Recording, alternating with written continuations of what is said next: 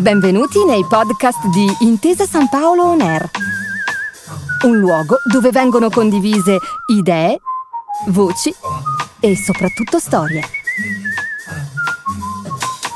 Buon ascolto.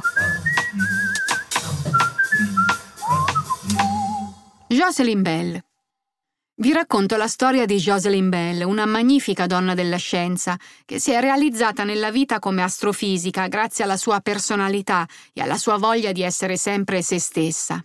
È ancora in vita Jocelyn Bell, che è nata nel 1943 a Belfast, nell'Irlanda del Nord. Fin da bambina ha sempre avuto una grande personalità, non si è mai tirata indietro dai confronti e ha cercato di risolvere con il dialogo ogni forma di contrasto, al punto che venne nominata referente per gli studenti in diverse scuole che ha frequentato, e le sue argomentazioni, che portava a sostegno dell'uguaglianza e contro la discriminazione, erano tutte molto da ascoltare.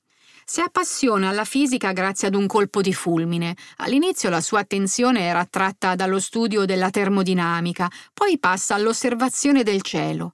Per questo si iscrive a Glasgow per la laurea in fisica e per il dottorato passa invece all'Università di Cambridge. Fu durante quel periodo di studi che la giovane studentessa, ascoltando il rumore di fondo della registrazione compiuta sul cielo, scoprì un segnale che pulsava regolarmente.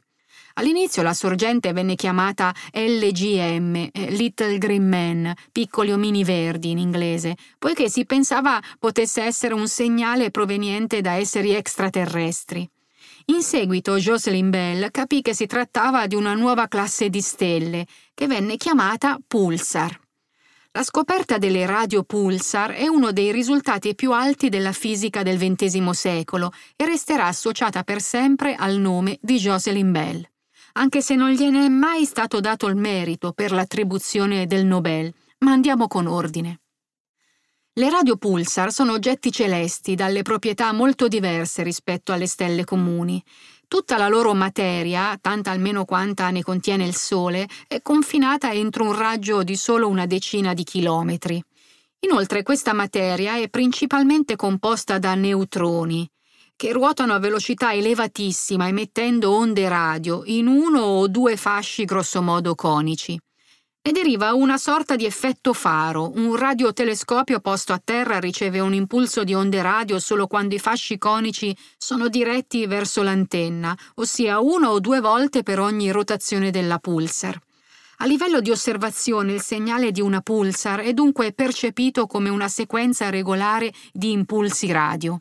Ma nel 1967 non si sapeva tutto questo, erano state solo formulate previsioni teoriche, considerate pure troppo ardite, su eventuali stelle costituite da neutroni. Nessuno aveva la minima idea della esistenza delle pulsar. È così che Jocelyn Bell è arrivata alla scoperta durante la scrittura della sua tesi di dottorato, e insieme a lei naturalmente il suo supervisore di dottorato, Anthony Hewish.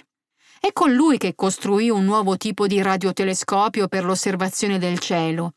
Con quello in mano Jocelyn iniziò ad accumulare dati, imparando presto a distinguere tra rumore di fondo e sorgenti attendibili di emissioni.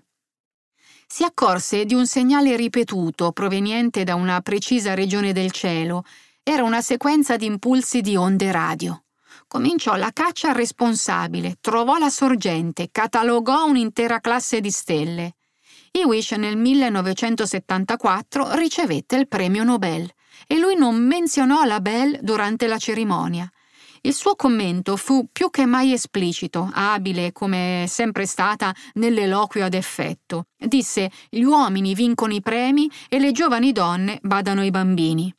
Dopo aver terminato il dottorato, Bell si è trasferita all'Università di Southampton, poi a Londra, poi all'Osservatorio di Edimburgo e infine è diventata professoressa di fisica alla Open University.